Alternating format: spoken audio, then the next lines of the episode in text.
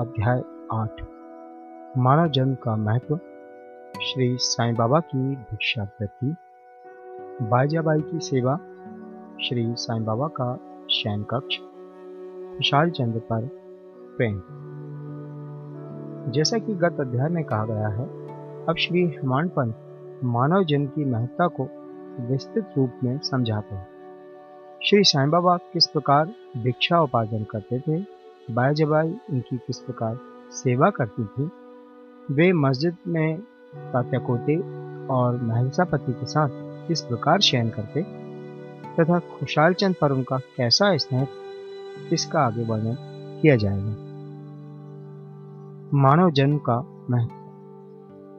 इस विचित्र संसार में ईश्वर ने लाखों प्राणियों, हिंदू शास्त्र के अनुसार चौरासी लाख योनियों को उत्पन्न किया है, जिनमें देव दानव, गंधर्व जीव जंतु और मनुष्य आदि सम्मिलित हैं।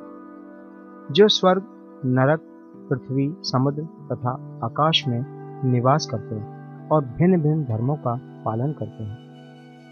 इन प्राणियों में जिनका पुण्य प्रबल है, वे स्वर्ग में निवास करते हैं और अपने सत्कृत्यों का फल भोगते हैं। पुण्य के क्षीण होते ही वे फिर निम्न स्तर पर आ जाते हैं। और वे प्राणी जिन्होंने पाप या दुष्कर्म किए हैं, नरक को जाते हैं और अपने कुकर्मों का फल भोगते हैं। जब उनके पाप और पुण्यों का समन्वय हो जाता है, तब उन्हें मानव जन्म और मोक्ष प्राप्त करने का अवसर प्राप्त होता है। जब पाप और पुण्य दोनों नष्ट हो जाते हैं, तब वे मुक्त हो जाते हैं। अपने कर्म तथा प्रारब्ध के अनुसार ही आत्माएँ जन्म लेती या काया प्रवेश करती हैं। मनुष्य शरीर, अनमोल। यह सत्य है कि समस्त प्राणियों में चार बातें एक समान है। आहार, निद्रा, भय और मैथुन। मानव प्राणी को ज्ञान एक विशेष देन है, जिसकी सहायता से ही वह ईश्वर दर्शन कर सकता है। जो अन्य किसी योनि में संभव नहीं। यही कारण है कि देवता भी मानव योनि से ईर्ष्या करते हैं तथा पृथ्वी पर मानव जन्म धारण करने हेतु सदैव लालायित रहते हैं, जिससे उन्हें अंत में मुक्ति प्राप्त हो। किसी किसी का ऐसा भी मत है कि मानव जीवन अति दोषयुक्त है। यह कृमि, मज्जा और कफ से परिपूर्ण, क्षण भंगुर, रोगग्रस्त तथा नश्वर है। इसमें कोई संदेह नहीं कि यह कथन अंशतः सत्य है। परंतु इतना दोषपूर्ण होते हुए भी मानव शरीर का मूल्य अधिक है, क्योंकि ज्ञान की प्राप्ति केवल इसी योनि में संभव है। मानव शरीर प्राप्त होने पर ही तो ज्ञात होता है कि यह शरीर नश्वर और विश्व परिवर्तनशील है, तथा सत असत का विवेक कर ईश्वर साक्षात्कार किया जा सकता है। इसलिए यदि शरीर को तुच्छ और अपवित्र समझकर इसकी उपेक्षा करें तो हम ईश्वर दर्शन के अवसर से वंचित रह जाएँगे। यदि हम उसे मूल्यवान समझकर उसका मोह करेंगे तो हम इंद्रिय सुखों की ओर प्रवृत्त हो जाएँगे और तब हमारा पतन भी सुनिश्चित ही है। इसलिए उचित मार्ग जिसका अवलंबन करना चाहिए, यह है कि ना तो देह की उपेक्षा करो और ना ही उसमें आसक्ति रखो। केवल इतना ही ध्यान रहे कि कोई घोड़सवार या अपनी यात्रा में अपने घोड़े पर तब तक ही मोह रहता है, जब तक कि वह अपने निर्दिष्ट स्थान पर पहुंचकर लौट ना आए। इसलिए ईश्वर दर्शन या आत्म के निमित्त शरीर को सदा ही लगाए रखना चाहिए, जो जीवन का मुख्य ध्येय है। ऐसा कहा जाता है कि अनेक प्राणियों की उत्पत्ति करने के पश्चात भी ईश्वर को संतोष नहीं हुआ। कारण यह कि कोई भी प्राणी उसकी अलौकिक रचना और सृष्टि को समझने में समर्थ ना हो सका और इसी कारण उसने एक विशेष प्राणी अर्थात मानव जाति की उत्पत्ति की और उसे ज्ञान की विशेष सुविधा प्रदान की। जब ईश्वर ने देखा कि मानव उसकी लीला अद्भुत रचनाओं तथा ज्ञान को समझने के योग्य है, तब उन्हें अति हर्ष एवं संतोष हुआ। भागवत स्कंद ग्यारह नौ अट्ठाईस के अनुसार, इसलिए मानव जन्म प्राप्त होना बड़े सौभाग्य का सूचक है। उच्च ब्राह्मण कुल में जन्म लेना तो परम सौभाग्य का लक्षण है। परंतु श्री साईं चरण अंबुजों में प्रीति और उनकी शरण गति प्राप्त होना इन सभी में अति श्रेष्ठ है। मानव का प्रयत्न इस संसार में मानव जन्म अति दुर्लभ है। हर मनुष्य की मृत्यु तो निश्चित ही है और वह किसी भी क्षण उसका आलिंगन कर सकती है। ऐसी ही धारणा कर हमें अपने ध्येय की प्राप्ति में सदैव तत्पर रहना चाहिए। जिस प्रकार खोए हुए राजकुमार की खोज में राजा प्रत्येक संभव उपाय प्रयोग में लाता है, इसी प्रकार किंचित मात्र भी विलंब ना कर, हमें अपने अभिष्ट की सिद्धि के हेतु शीघ्रता करनी ही सर्वथा उचित है। अतः पूर्ण लगन और उत्सुकता पूर्वक अपने ध्येय, आलस्य और निंद्रा को त्याग कर हमें ईश्वर का सर्वदा ध्यान रखना चाहिए। यदि हम ऐसा न कर सके तो हमें पशुओं के स्तर पर ही अपने को समझना पड़ेगा। कैसे प्रवृत्त होना? अधिक सफलतापूर्वक और साक्षात्कार को सुलभ प्राप्त करने का एकमात्र उपाय है किसी योग्य संत या सदगुरु के चरणों की शीतल छाया में आश्रय लेना जिसे कि ईश्वर साक्षात्कार हो चुका हो। जो लाभ धार्मिक व्याख्यानों के श्रवण करने और धार्मिक ग्रंथों के अध्ययन करने से प्राप्त नहीं हो सकता, वह इन उच्च आत्मज्ञानियों की संगति से सहज ही प्राप्त हो जाता है। जो प्रकाश हमें सूर्य से प्राप्त होता है, वैसा विश्व के समस्त तारे भी मिल जाएँ तो भी नहीं दे सकते। इसी प्रकार जिस आध्यात्मिक ज्ञान की उपलब्धि हमें सदगुरु की कृपा से हो सकती है, वह ग्रंथों और उपदेशों से किसी प्रकार संभव नहीं है। उनकी प्रत्येक गतिविधि, मृदु भाषण, गुह उपदेश, क्षमाशीलता, स्थिरता वैराग्य, दान और परोपकारिता, मानव शरीर का नियंत्रण, अहंकार, शून्यता आदि गुण, जिस प्रकार भी वे इस पवित्र मंगल विभूति द्वारा व्यवहार में आते हैं। सत्संग द्वारा भक्त लोगों को उसके प्रत्यक्ष दर्शन होते हैं। इससे मस्तिष्क की जागृति तथा उत्तरोत्तर आध्यात्मिक उन्नति होती है। श्री साईं बाबा इसी प्रकार के एक संत या सदगुरु थे। यद्यपि वे बाह्य रूप से एक फकीर का अभिनय करते थे, परंतु वे सदैव आत्मलीन रहते थे। वे समस्त प्राणियों से प्रेम करते और उनमें भगवत दर्शन का अनुभव करते थे। सुखों का उनको कोई आकर्षण ना था और ना वे विपत्तियों से विचलित होते थे। उनके लिए अमीर और फकीर दोनों ही एक समान थे। जिनकी केवल कृपा से भिखारी भी राजा बन सकता था वे शिरडी के द्वार द्वार घूमकर भिक्षा उपार्जन किया करते थे। यह कार्य वे इस प्रकार करते थे। बाबा की भिक्षा वृत्ति। शिरडी वासियों के भाग्य की कौन कल्पना कर सकता है कि जिनके द्वार पर परम ब्रह्म भिक्षुक के रूप में खड़े होकर पुकार करते थे? ओ माई, एक रोटी का टुकड़ा मिले और उसे प्राप्त करने के लिए अपना हाथ फैलाते थे। एक हाथ में वे सदा कमरे लिए रहते थे, तथा दूसरे में एक झोली। कुछ घरों में तो वे प्रतिदिन ही जाते, और किसी के द्वार पर केवल फेरी ही लगाते थे।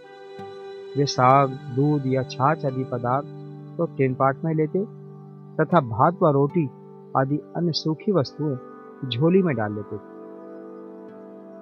बाबा की जिह्वा को कोई स्वाद रुचि न थी। क्योंकि उन्होंने उसे अपने वश में कर लिया था। इसलिए वे भिन्न भिन्न वस्तुओं के स्वाद की चिंता क्यों करते? जो कुछ भी भिक्षा में उन्हें मिल जाता, उसे ही वे मिश्रित कर संतोष पूर्वक ग्रहण करते थे। अमुक पदार्थ स्वादिष्ट है या नहीं, बाबा ने इस ओर कभी ध्यान ही नहीं दिया। मानो उनकी जिह्वा में स्वाद बोध ही ना हो। वे केवल मध्यान्ह तक ही भिक्षा उपार्जन करते थे। ये कार्य बहुत अनियमित था।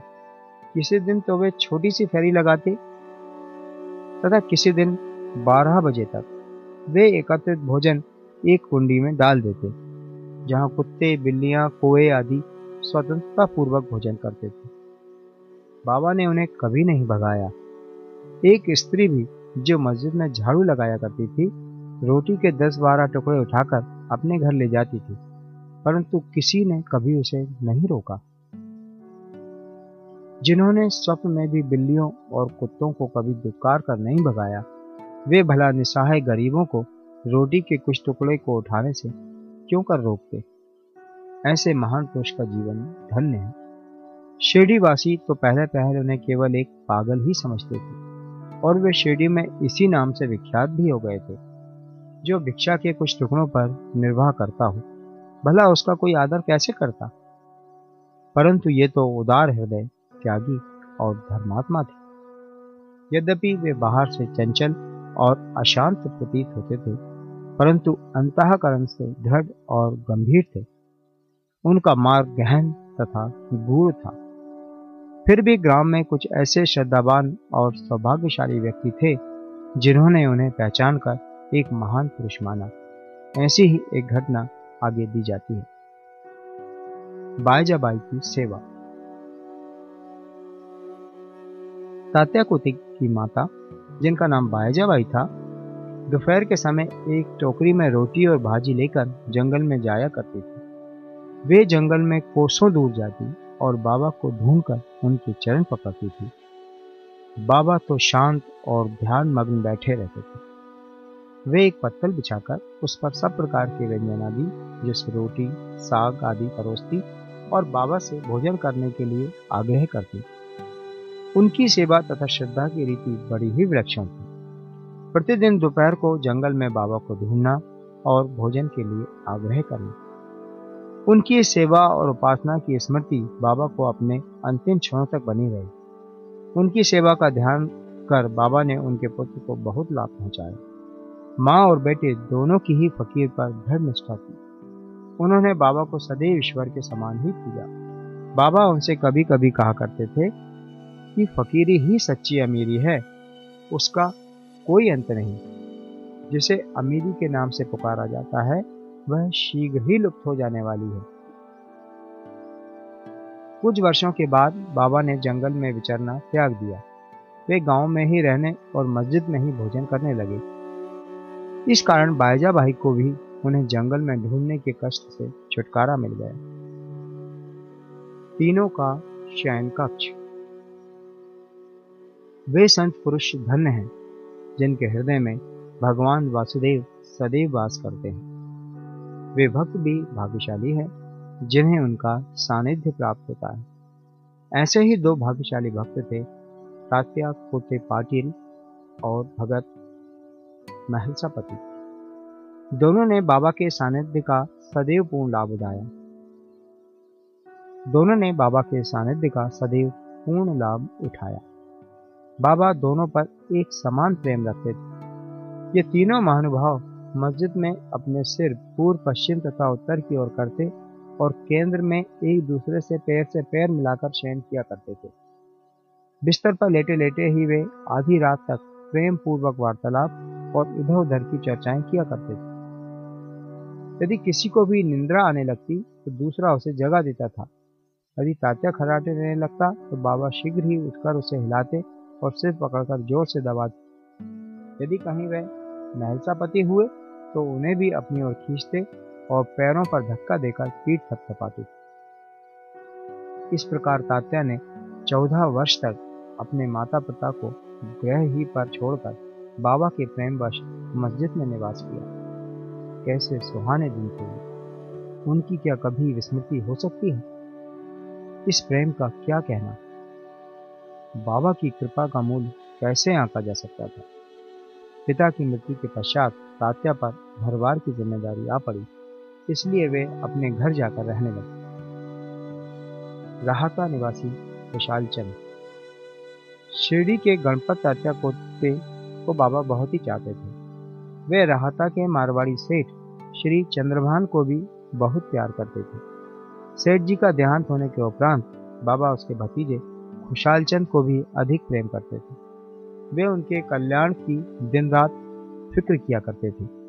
कभी बैलगाड़ी में तो कभी तांगे में वे अपने अंतरंग मित्रों के साथ राहता को जाया करते थे। ग्रामवासी बाबा के गाँव के फाटक पर आते ही उनका अपूर्व स्वागत करते और उन्हें प्रणाम कर बड़ी धूमधाम से गाँव में ले आते। खुशाल चंद बाबा को अपने घर ले जाते और कोमल आसन पर बिठाकर उत्तम, सुस्वादी भोजन कराते और आनंद तथा प्रसन्नचित से कुछ देर तक वार्तालाप किया करते थे। फिर बाबा सबको आनंदित कर और आशीर्वाद देकर शिरडी वापस लौट आते थे। एक और रहा दक्षिण में तथा दूसरी ओर नीम गाँव उत्तर में था। इन दोनों ग्रामों के मध्य में शिरडी स्थित है। बाबा अपने जीवन काल में कभी भी इन सीमाओं के पार नहीं गए। उन्होंने कभी रेलगाड़ी नहीं देखी। और न कभी उसमें प्रवास ही किया। परंतु फिर भी उन्हें सब गाड़ियों के आवागमन का समय ठीक ठीक ज्ञात रहता था। जो भक्तगण बाबा से लौटने की अनुमति मांगते और आदेशानुकूल चलते वे कुशलतापूर्वक घर पहुँच जाते थे। परंतु इसके विपरीत जो अवज्ञा करते, उन्हें दुर्भाग्य व दुर्घटनाओं का सामना करना पड़ता था। इस विषय से संबंधित घटनाओं और अन्य विषयों का अगले अध्याय में विस्तार पूर्वक वर्णन किया जाएगा। विशेष। इस अध्याय में नीचे दी हुई टिप्पणी बाबा के खुशाल चंद पर प्रेम के संबंध में है। किस प्रकार उन्होंने काका साहेब दीक्षित को राहता जाकर खुशाल चंद को लेवा लाने को कहा और उसी दोपहर को खुशाल चंद से स्वप्न में शिरडी आने को कहा? इसका उल्लेख यहाँ नहीं किया गया है, क्योंकि इसका वर्णन इस सच्चरित के तीसवें अध्याय में किया जाएगा। श्री सदगुरु साईनाथ अर्पणमस्तु शुभम भवतु।